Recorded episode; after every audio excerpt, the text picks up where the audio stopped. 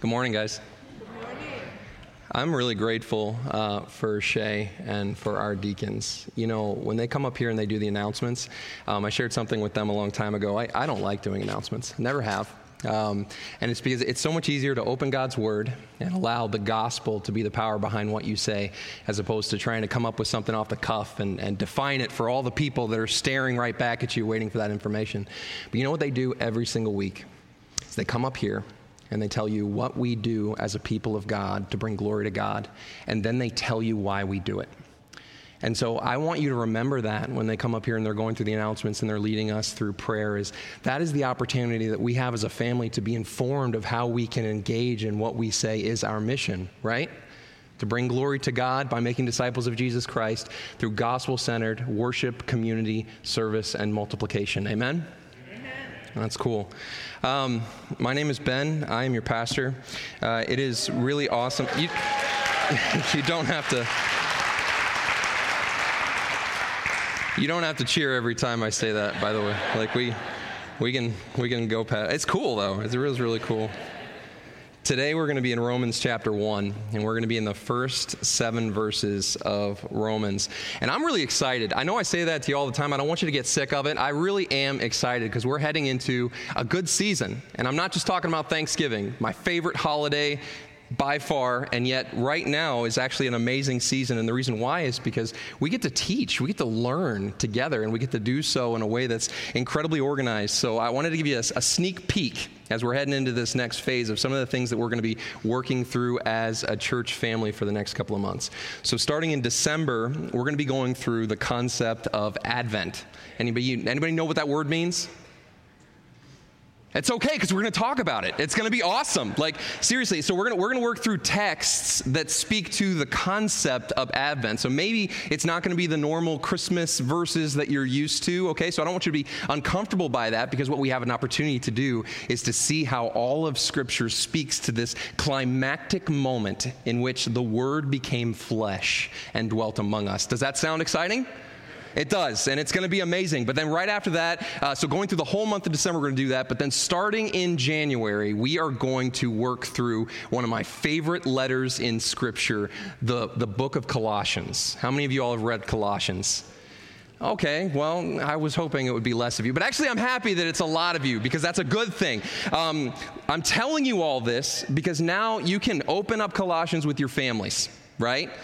Husbands, lead your spouses through the book of Colossians. Fathers, read this to your children for the course of the next month because starting in January, we're going to go through, uh, through that book verse by verse and we are going to talk about the gospel. And we're going to do it through the lens of just how big that book makes Christ out to be. Does that not sound exciting?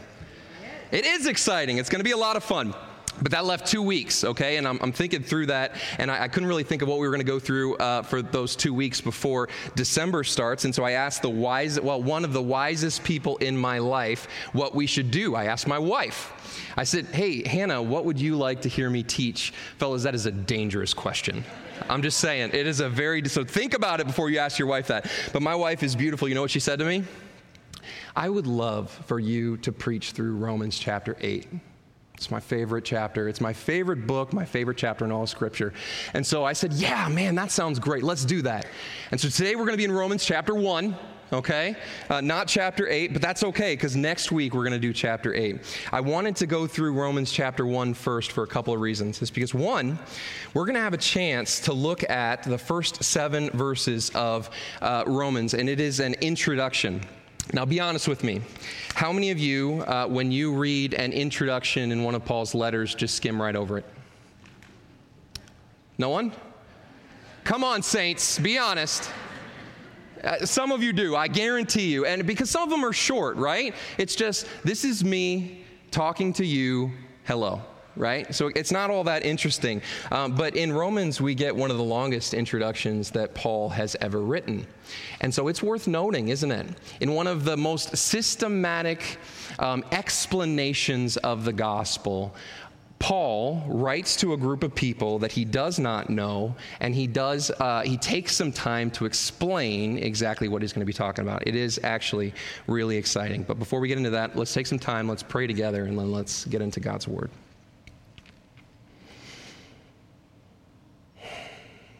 Heavenly Father, we, we thank you, God, for this opportunity that we have to worship you. Lord, thank you for this opportunity and the freedom to gather together as a family, to open up your word, to, to sing praises to your name, Lord. Uh, yet not I, but Christ in me. Lord, I pray that as, as we are thinking through the things that we just proclaimed to you in song, as we get into your word now and we read the truths of who you are, Jesus, and as uh, we have a time to visit, uh, to see uh, what obedience looks like through baptism, that you would be glorified and honored in our lives as your gospel is clearly proclaimed, Lord. May the words of my mouth and the meditations of my heart be acceptable in your sight, O Lord, my rock and my redeemer. Amen. All right, church, you guys are interactive, so I'm going to ask you a question. Okay, I wouldn't do this at every church, but but you guys, you're going to have answers for me. So let me ask you, um, what do you identify with? When you when you when you meet someone for the very first time, how do you introduce yourself? What sort of things do you say? Your name. You say that you're a father. Okay, what else? Oh, I should have I should have actually gauged if I could hear you. That would have been a good thing to do before I asked you a question. Anybody? Speak up. Say again? It's good to see you. Okay, a greeting. Very good, very good. Anything else? What your job is. Very good. Okay, my occupation. I want you to know that. What else? Where you're from. Where you're from. Where you're geographically tied to. This is good stuff. Anybody else? How many kids, right? Some of us have a lot, right? Very good. That could be an epic thing to introduce to somebody. Very good. You know, these are all um, acceptable answers in our culture. You would agree with me, right? Um, but the fact is, as we are identifying ourselves today in our culture, there are many times, and you could agree with me, that we are struggling to do so, right? When we uh, are trying to think, how do I represent myself to the world around me, sometimes it's really hard to have an answer because the answers are abundant. Our culture tells us that we can identify by our gender or lack thereof. We can identify by our ethnicity, um, our political party, maybe our social agenda. Our, our, our, sexuality might be the most important thing in our lives, or our economic status. It could even be our ancestral background, you know, where our family came from. Uh, our pronouns can be part of our introduction these days. And so there are a lot of options, right? In our world today, if we want to identify ourselves, it can be incredibly confusing. But the truth is, we serve a really loving God. And He provides for us a means to understand our actual identity, the thing that we ought to proclaim to the rest of the world. Is that not true? It's true. And so, by God's grace, we're going to open up today's text and we are going to get a reminder of what our identity is. We're going to do so uh, working through it a little bit at a time, and we're going to look at three main points. So, what I'm going to do, I'm going to read for it, uh, read you this passage right off the bat, the first seven verses of the book of Romans. It says, Paul, a servant of Christ Jesus, called to be an apostle, set apart for the gospel of God which he promised beforehand through his prophets in the Holy Scriptures concerning his Son, who was descended from David according to the flesh, and was declared to be the Son of God in power according to the Spirit of holiness by his resurrection from the dead, Jesus Christ our Lord, through whom we have received grace and apostleship to bring about the obedience of faith for the sake of his name among all the nations, including you who are called to belong to Jesus Christ. To all those in Rome who are loved by God and called to be saints, grace to you and peace from God our Father and the Lord Jesus Christ. Okay, so a little background. Uh, when we talk about introductions, um, today when you write a letter, I don't know if you still do that. Uh, it might be emails. We might even be beyond emails. I don't know. But typically, what we do in our culture is we start with our name, or we uh, we start with the person we're talking to. Dear, uh, dear Shay. I am writing to you to let you know I love you very much because you wanted to watch the Ravens game with me on Thursday. Your BFF for life, Ben right? That's how we would format our letters very succinctly. Um, in the ancient world, it was really different. And, and the cool thing is, Scripture actually gives us a preview of how the ancient world would have communicated with one another. Everything went up front. It was typically, a greeting was very, very short. It was something concise. Acts chapter 23, verse 26 actually has an example. It reads Claudius Lysias, to His Excellency, the Governor Felix, greetings. That's all it is, right? Um, but as we know, as we read through the book of Romans, uh, Paul chooses to do something very differently because Paul had never actually visited the people that he was writing to. I don't know if any of you are familiar with this book, but he had never been to Rome when he wrote the letter to the Romans. Now, he knew some of the people in the church. The letter indicates that he greets some people by name, but overall, he had never visited them. So, actually, when we read Romans, when we read this greeting, we're seeing evidence of the work that God had done in Paul's life because he had the desire, you guys, the desire to write one of the longest letters he ever wrote to a people that he had never met before. But before he unpacked all of that gospel, what Paul did was he needed to do uh, to gain credibility, the right to be able to teach them, and to give them the reason why he was going to say what he had to say. Now, I want you to think about what you would say in a moment like this. When you're before the people or you're trying to write to this people group, you know you have something really important to say and you have to introduce yourself to them and establish credibility right off the back. What sort of things would we say? Well, you guys already listed them, right? We might launch into our life story. We might let them know some of our background. We could tell them where we, f- we are from. We could tell them who our parents are if they were important. Maybe we'd make a connection to the community, make sure that they know that we kind of know some things about them already. Maybe we'd list off our credentials. Some of us went to college, we could, we could list that off. Or, or maybe we're the subject matter expert in a field. We want to let them know we know everything about the thing we're about to say. Maybe we just give them a last name. You know, something to, to give them a little bit more of our identity. As Paul doesn't do any of that. Look at the text. Look at what he does. Uh, posed with this challenge of identifying himself to the rest of the world, Paul chooses to introduce himself in verse 1 by saying, Paul. That's it. Paul, a servant of Christ Jesus, called to be an apostle, set apart for the gospel of God. Paul is what he chooses to say about himself.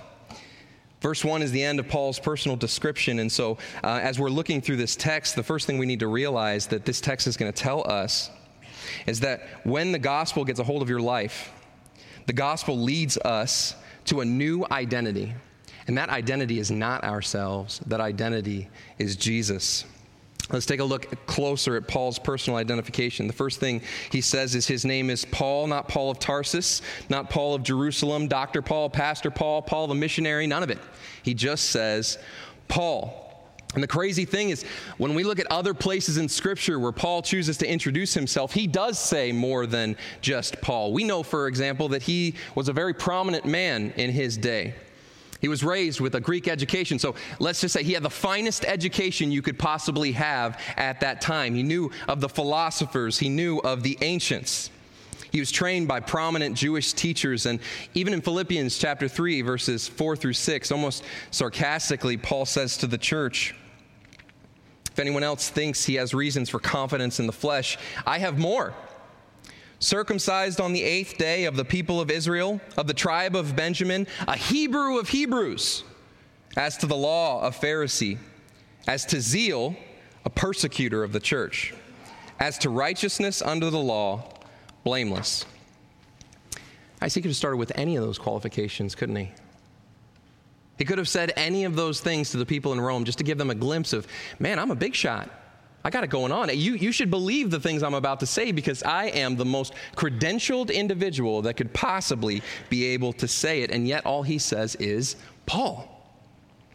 Greatest missionary who ever lived, some have said. And in this critical moment, he just gives his name. And so at the beginning of his introduction, Paul does not primarily identify himself with his accomplishments or his earthly heritage. He doesn't use his ethnicity or his sexual orientation. He does not use his gender or pronouns, any political affiliation.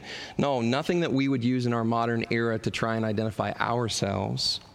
In fact, if we continue to read, how does Paul proceed to identify himself? What sort of things does he say? I'm a servant of Christ. I'm called to be an apostle, set apart for the gospel of God.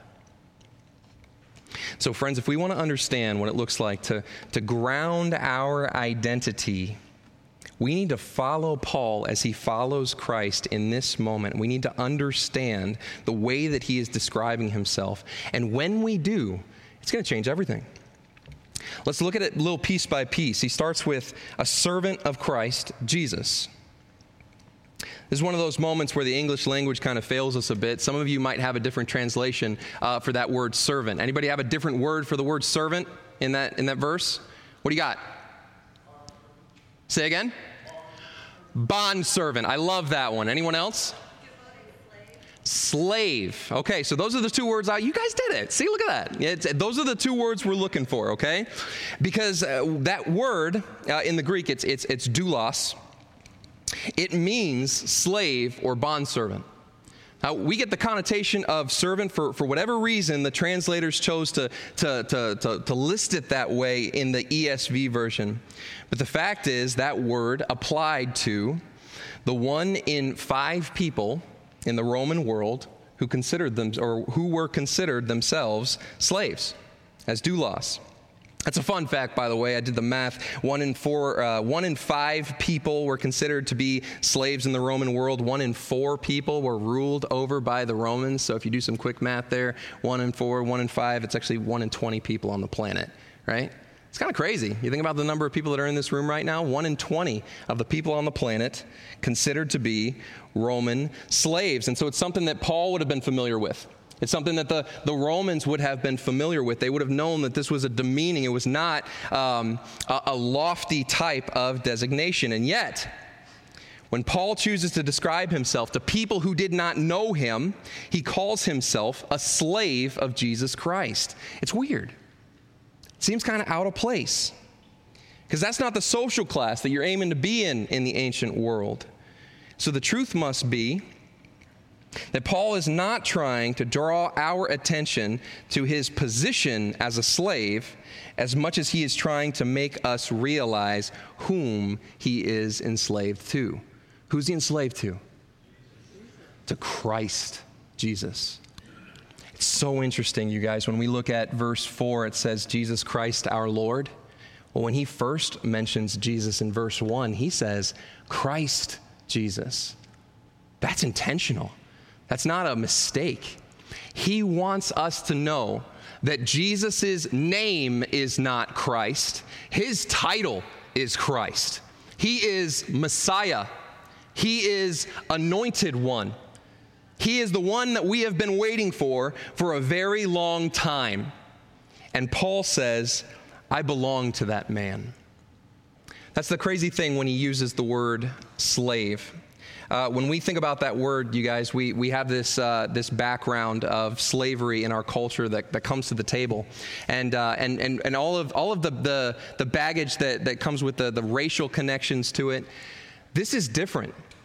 To be a slave in the ancient world is to not have an option about what you're going to do, but to be completely bound to that individual. And everyone else any other master would not have been worthy of that title. There's one person who would be worthy of that title, and who is it?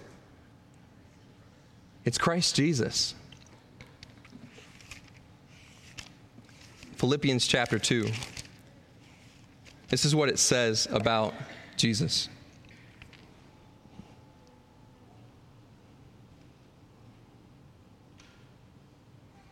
Jesus though he was in the form of God, did not count equality with God as a thing to be grasped, but he emptied himself by taking the form of a servant.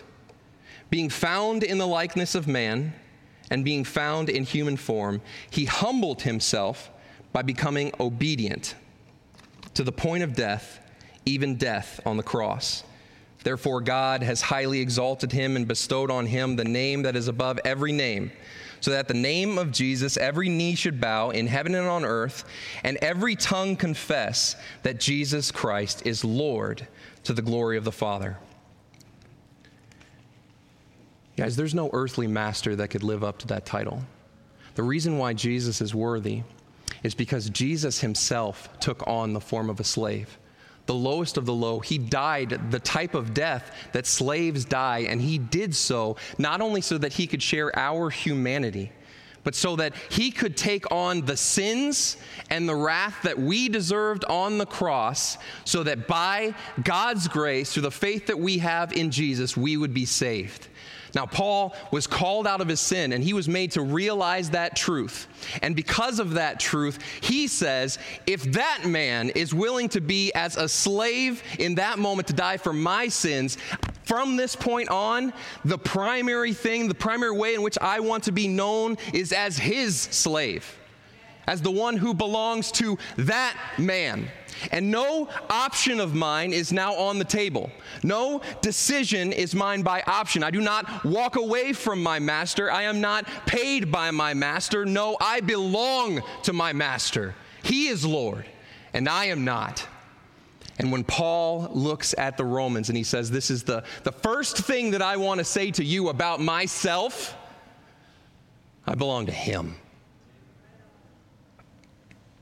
He says a couple other things. He says he's called to be an apostle, right?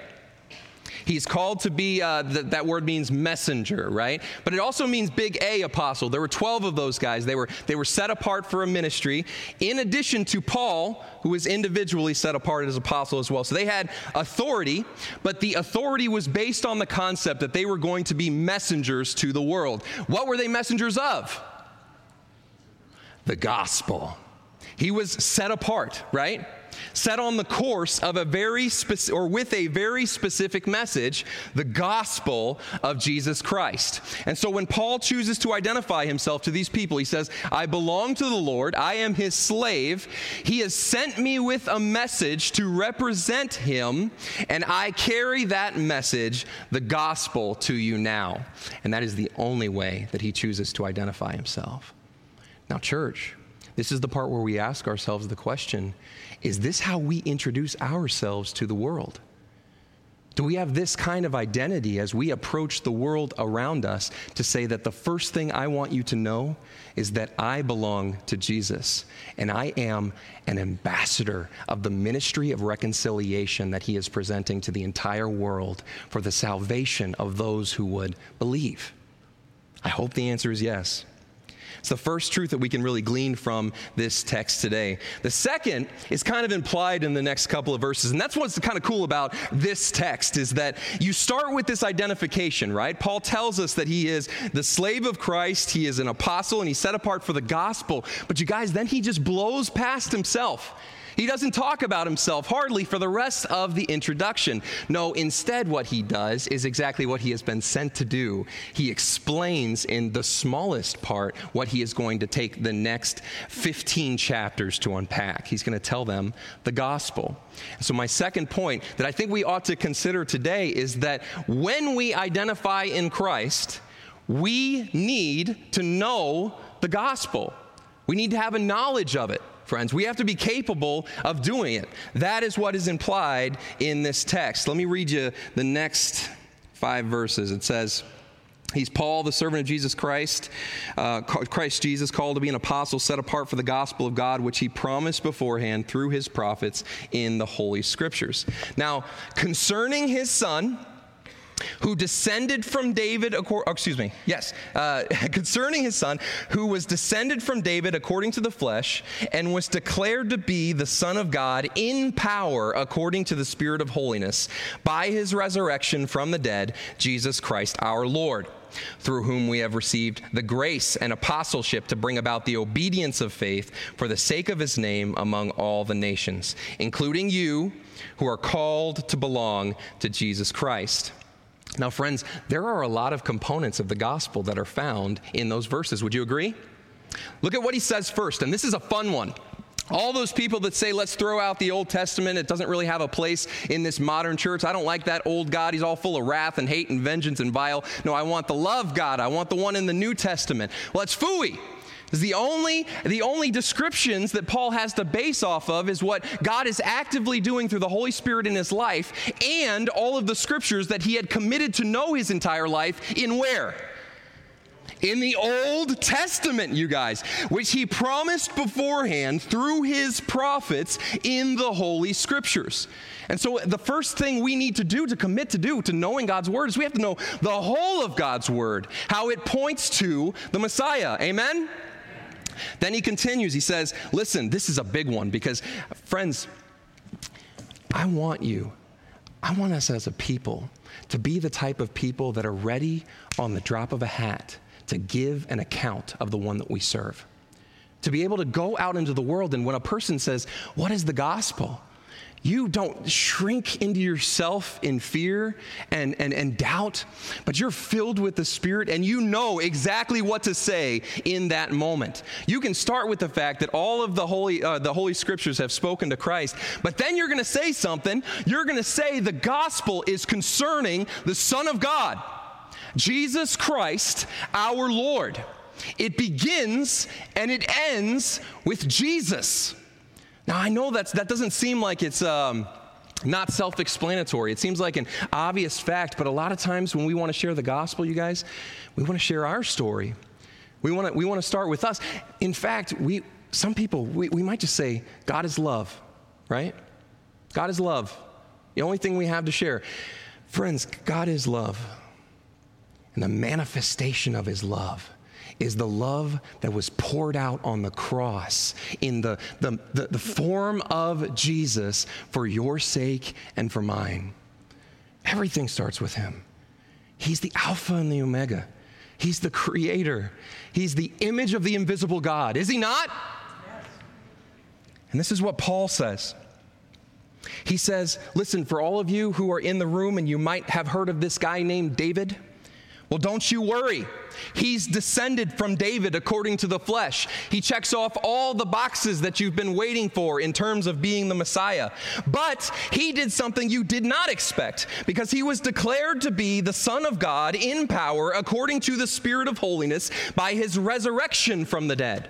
And so, not only does his birth represent a wonderful proof that he is who he said he is, but the moment that he was resurrected in power, he was affirmed for the entire world to be who he said he is. He is God, fully man, fully God, all about Jesus concerning the Son. That is the gospel. Paul tells us that it started with the prophets pointing to him. It is encompassed fully in his life, which includes the promises that he has at the end, in which he will make all things new. But then here's a really cool part. And guys, don't forget about this. This is for you and it's for the lost. Through whom we have received grace and apostleship to bring about the obedience of faith for the sake of his name among all the nations, including you who are called to belong to Jesus Christ. You see, God accomplished all of these things and he promised them beforehand, and it was lived out in the life of Christ. But then in Paul's life, there was a moment in which he, Paul describes it as a grace, unmerited favor. God poured out his unmerited favor, not just in saving Paul, but setting the course of his life that he would be the messenger of God. It says, for the sake of his name, that, that's where we get, we do all things for the glory of God. Here it is, you guys. For the sake of his name, Paul was set apart to carry the message to who? To the Jews? Yes, to the Jews. To all the nations, though to all the nations, including you, the Romans who are hearing it, that have been called to belong to Jesus.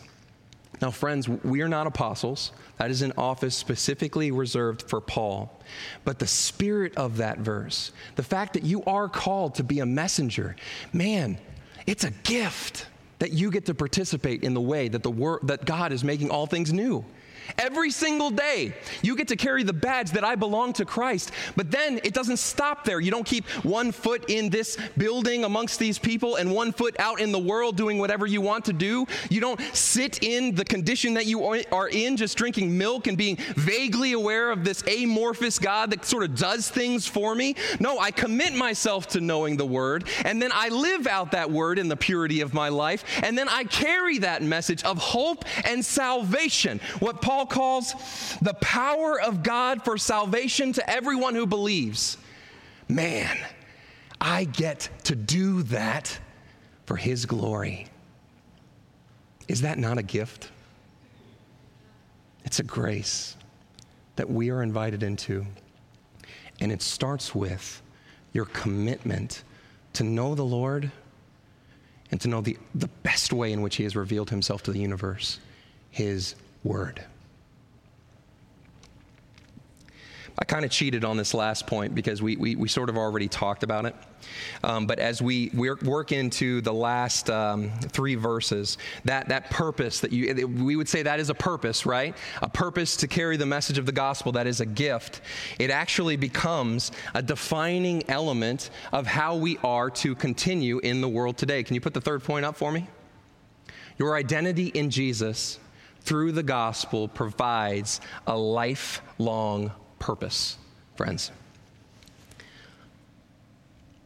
We just read that through Jesus, Paul received grace and apostleship to bring about the obedience of faith for the sake of his name among the nations, including you who are called to belong to Jesus Christ.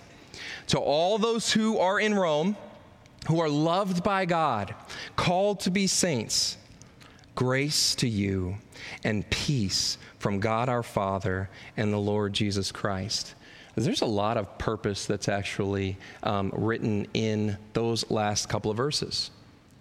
First and foremost, you're called to be a messenger, are you not? Jesus gives you a job to do from the moment you become a believer, to be a messenger of the gospel. Verse 7 is interesting, though. He says, To you who are Rome, in Rome, who are loved by God, that's so significant on two ways. One, because the, the Jews who are there and hearing that for, for the first time from Paul are reminded of a fact that already existed in their lives. They are the chosen people of God. They are, in multiple occasions, at multiple times, described as God's beloved.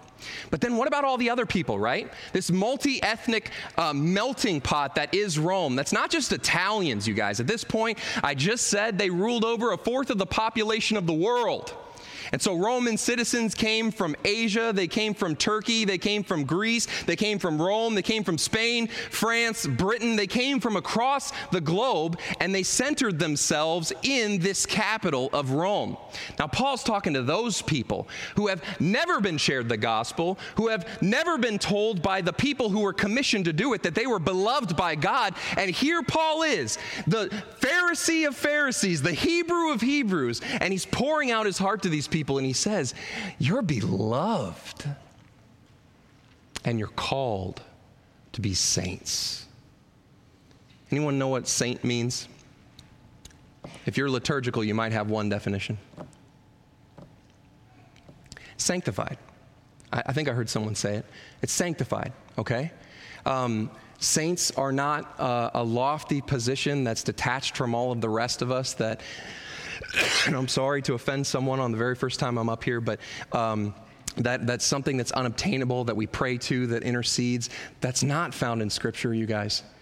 If you belong to Christ in this room, guess what you are? You're a saint. You are sanctified. You are being sanctified. You are being made to look more like Jesus every single day through our efforts and through the intercession of the Holy Spirit. That is what he is actively doing in your life, is bringing you to a knowledge of that.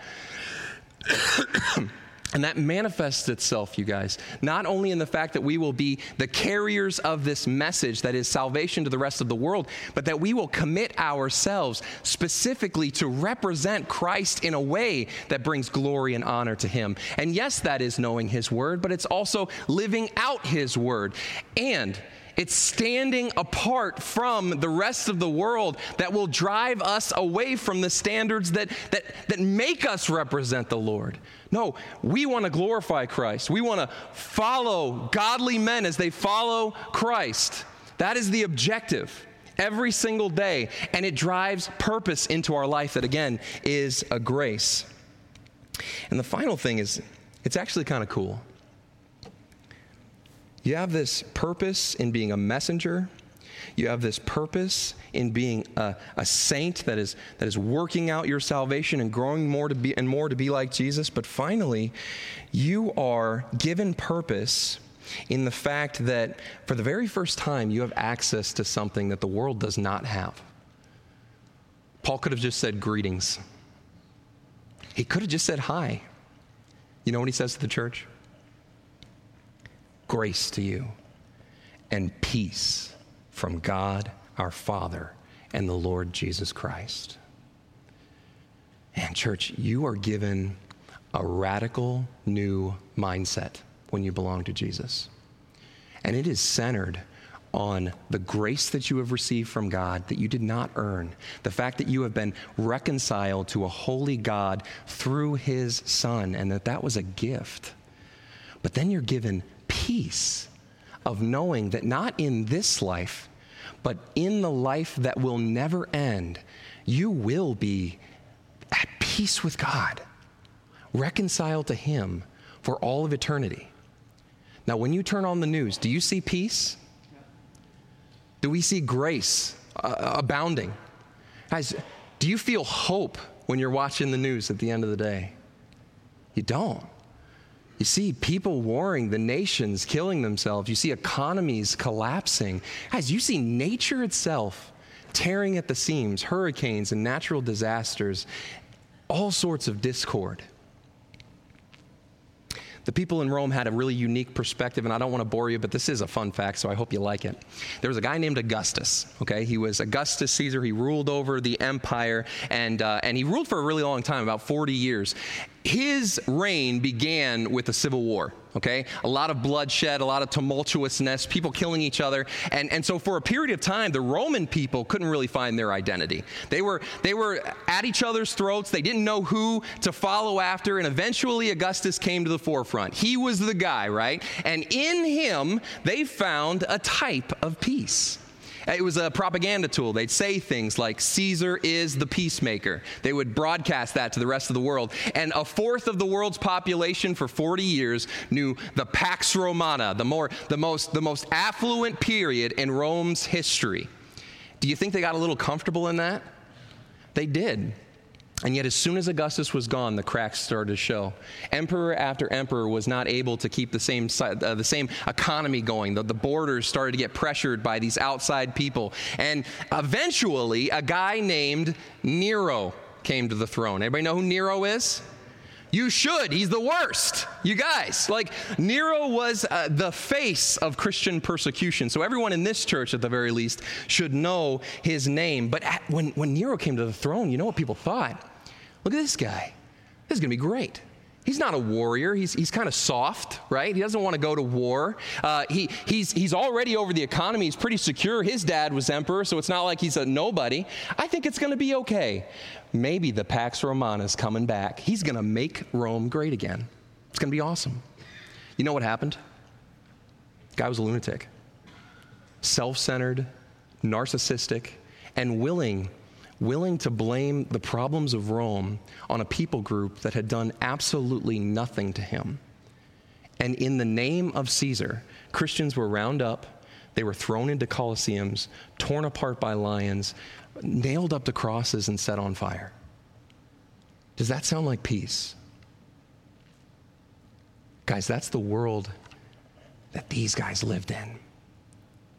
When Paul wrote this letter, and he says to them, Grace to you and peace from God our Father and the Lord Jesus Christ.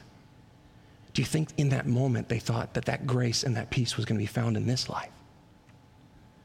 They looked everywhere and they knew that it wasn't. They knew that Paul was talking about something that would endure, that could never be taken away, that had already been purchased, signed, and sealed in this one who he is a slave of. And at the end of the day, they were able to experience the grace and the peace of God our Father, knowing that their eternities were secure with all of the ones that they love and that God had done all of it. Friends, this is the world that we still live in. We still have a purpose in carrying the message of salvation to lost people around us. We still have a purpose in reflecting Christ in our conduct, the way that we live. And we absolutely find purpose and grounding in looking to the grace and the peace and the hope that is found in the cross that will never be replicated in this world. Amen? So that's what this passage shows us today. And it causes us to ask a lot of questions, does it not? Are we at peace right now in our lives, in our hearts? Is the circumstance of where I'm at tearing me away from the confidence that I have in the cross? Am I living a life that is sanctified, that is constantly moving to become more like Jesus? Do I care as a messenger of the most important news that has ever existed that the world outside is perishing? And that is not just strangers far away, although our hearts need to be for them. That is not just for our nations, although we should care for the people in our nations. That is our children, it's our families, it's this community. Are you ambassadors of the ministry of reconciliation to the world today? Guys, do you know the Word of God? Have you committed to knowing the value that this brings that nothing else can?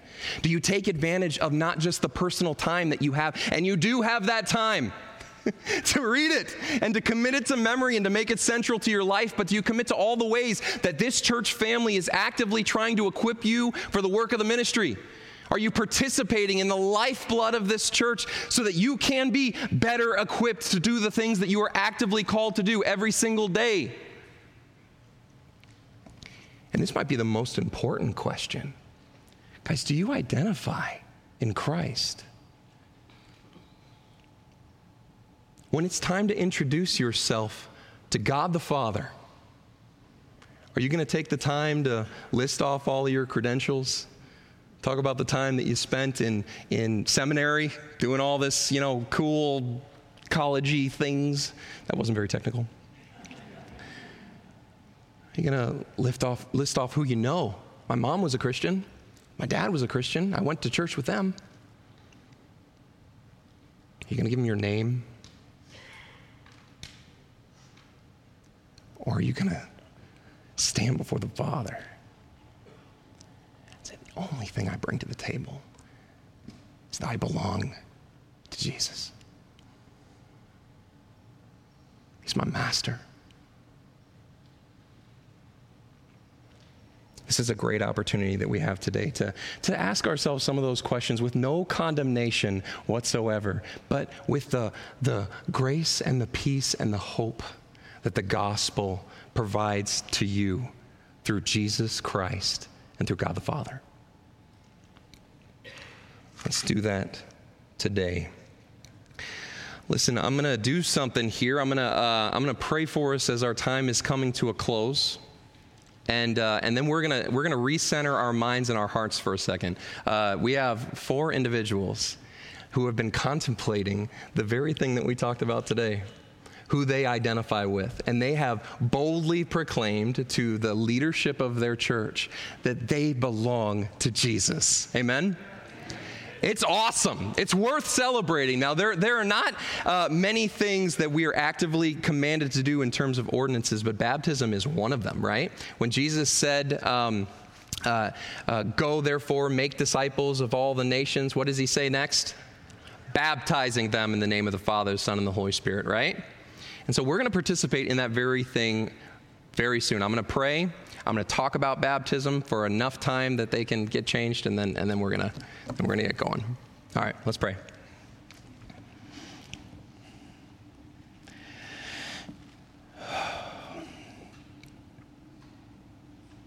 Lord Jesus, thank you for who you are and for what you have done. God, I thank you for your word. I thank you for the, the people of God that have gone on before us, that have impressed on us by the power of your Holy Spirit the truth and the value and the worth of the gospel.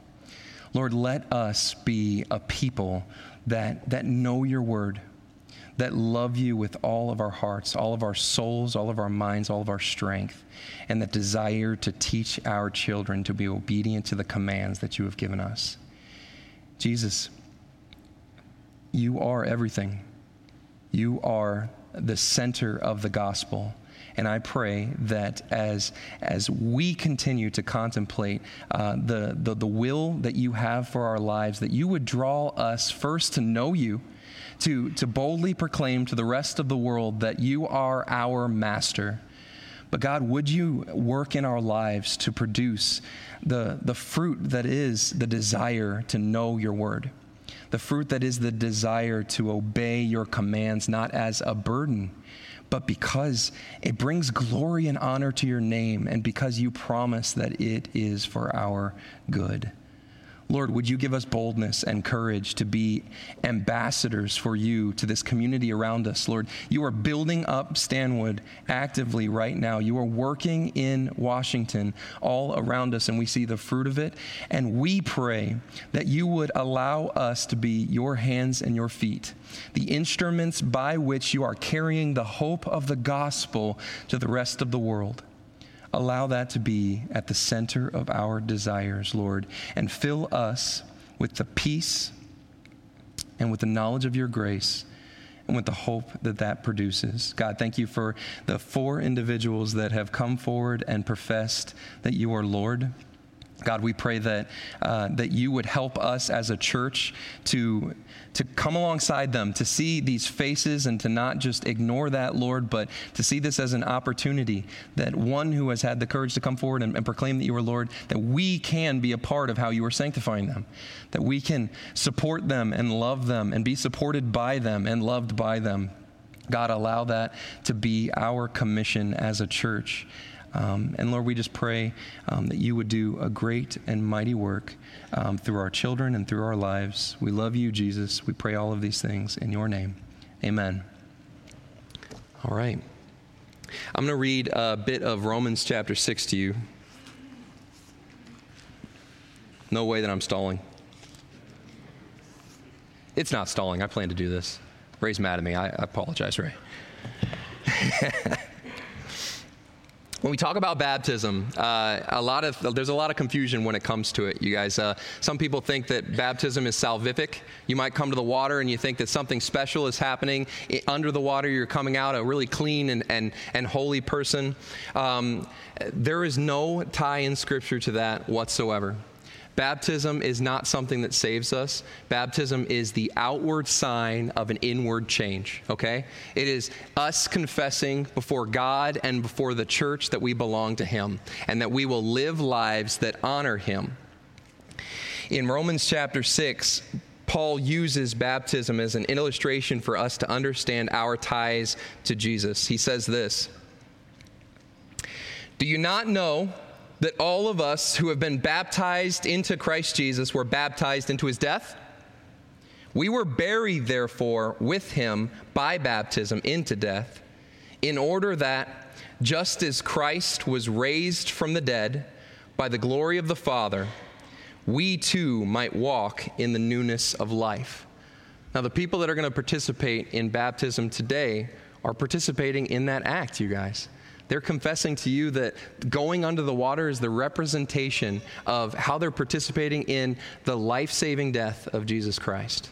And, and the, the, the, the death that bought our or ransomed us from our sins. And coming up out of the water is the representation of Christ's resurrection and the new life that we are now able to live for the sake of Christ because of not only his death, but the power of God in raising him up again.